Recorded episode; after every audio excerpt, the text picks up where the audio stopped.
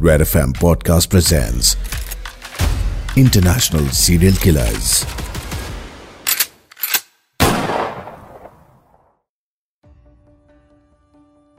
Social media पे मैंने एक वीडियो देखी उस वीडियो में एक सज्जन आदमी अपने आप को एस्ट्रोलॉजी का गुरु बता रहा था और कह रहा था कि 8, 17 और 26 तारीख को पैदा हुए लोग काफ़ी समझदार होते हैं उस एस्ट्रो गुरु ने कहा कि इस दिन पैदा होने वाले लोगों की एडवाइस सुननी चाहिए, क्योंकि इनको ज़िंदगी का एक अनोखा ज्ञान होता है।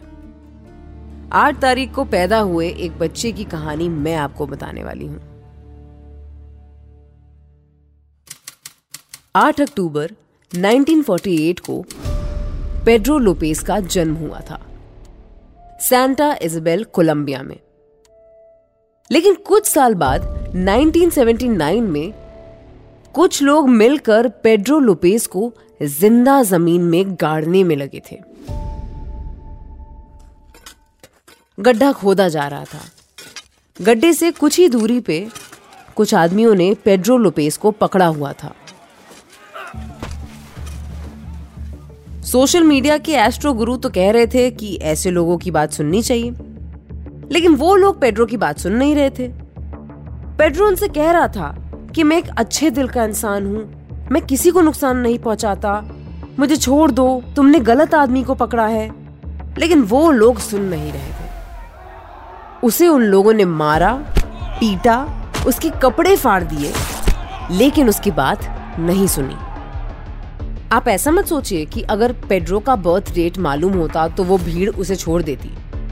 उसका बचना नामुमकिन था। गड्ढा खोदने का काम खत्म होते ही पेड्रो को उसमें फेंक कर ऊपर से मिट्टी डालने का काम भी शुरू हो गया। कायदे से उस भीड़ को पेड्रो को पुलिस के हवाले कर देना चाहिए था। लेकिन वो लोग इंसाफ करने की ज़िम्मेदारी अपने हाथों में ले चुके थे। वो पेड्रो पे मिट्टी डालने में बिल्कुल भी संकोच नहीं कर रहे थे। उन्हें क्लियर था कि इस आदमी को तो मरना ही पड़ेगा। भीड़ डिसीज़न ले चुकी थी। गलत नहीं, सही कर रहे थे वो लोग। मैं ऐसा क्यों कह रही हूँ? वजह है। एक बड़ी ही भयानक वजह है। दस लोगों से पिटने और मार खाने के बाद, कपड़े फट जाने के बाद और रो रो कर अपनी जान की भीख मांगने के बाद, कोई भी इंसान ऐसा नहीं लगता कि उसने कई लड़कियों को अगवा करके उनका रेप किया है और उनका गला खोट कर मार डाला है। 1979 में इक्वाडोर के एंडियन शहर में छोटी उम्र की लड़कियाँ अचानक गायब होने लगी थीं।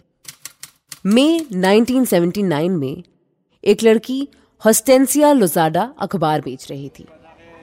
उसकी माँ प्रेग्नेंट थी और उस परिवार को एक्स्ट्रा पैसों की ज़रूरत थी।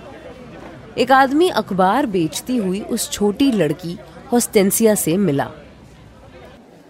वो आदमी उस इलाके में नया था और उसे एक टूर गाइड की ज़रूरत थी, क्योंकि वो भटक गया था। हॉस्टेंसिया को उस आदमी ने उसे घुमाने के बदले अच्छे पैसे देने का वादा किया। अपनी माँ को बताकर हॉस्टेंसिया उस आदमी के साथ चली गई।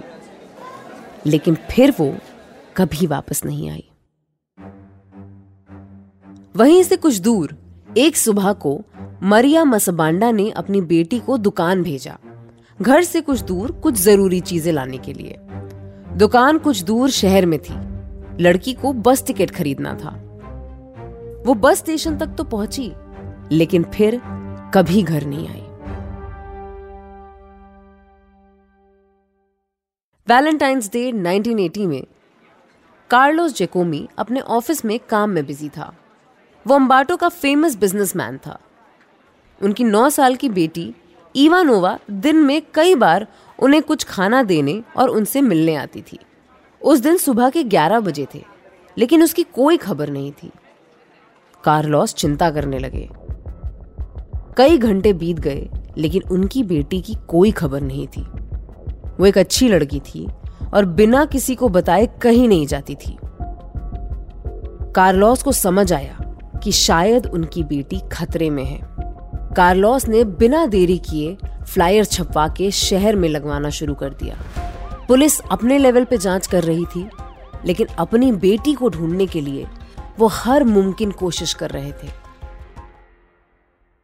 22 दिन बाद 8 मार्च को, उस लड़की ईवा की लाश करीब के एक खेत में मिली। उसके बाद कुछ लाशें शहर के बाहर गाँव के एरियाज़ में मिलती रहीं। जिसमें से कुछ गायब हुई लड़कियों की पहचान होती थी। सभी को बलात्कार और गला दबाकर मारा गया। एवानोवा के अंतिम संस्कार के दिन अंबाटो के प्लाजा अरबीना में पहले से ही भीड़ भरी हुई थी। कुछ दुकानदारों ने अपने स्टॉल्स वहीं मार्केट में लगा रखे थे। कोने में खड़ा एक आदमी कार्लिना रमोन के दुकान पर आया, जहाँ वो खाना बेच रही थी। कार्लिना को लगा कि वो जो बना रही है, उसमें वो आदमी रुचि दिखा रहा है। लेकिन उस आदमी की नज़र उसकी 11 साल की बेटी पर थी। मुस्कुराता हुआ और बातें करता हुआ। छोटी बच्ची ने अचानक अपनी माँ को बताया कि वो आदमी उसे साथ चलने के लिए कह रहा है। कार्लिना ने प्लाजा के बीच में चिल्लाकर मदद की आवाज़ लगाई। लोगों ने भागकर उस आदमी को पकड़ा और ज़मीन पर गिरा दिया। आदमी बिनती कर रहा था उसे छोड़ने के लिए। कह रहा था कि उन्होंने गलत आदमी को पकड़ा है। वो व्यक्ति पेड्रो लोपेस था, जो जल्द ही एंडियास के मॉन्स्टर के नाम से मशहूर होने वाला था। काश उस दिन वो भीड़ उसे ज़मीन में गाड़ ही देती। अगर वो उस दिन मर गया होता तो करीब 300 लड़कियों की ज़िंदगी बच जाती। क्या थी इस आदमी की पूरी कहानी? सुनाऊँगी आपको अगले एपिसोड में। इंटरनेशनल सीरियल किलर को सुनना और फॉलो करना ना भूलें। फीडबैक दीजिए रेड एफएम पॉडकास्ट के इंस्टाग्राम पेज पर। Catch you in the next episode you are listening to International Serial Killers, written by Dhruv Law. Audio design by Ayush Mehra. Creative direction by Dhruv Law. Send your feedback and suggestions right to us at podcast at redfm.in.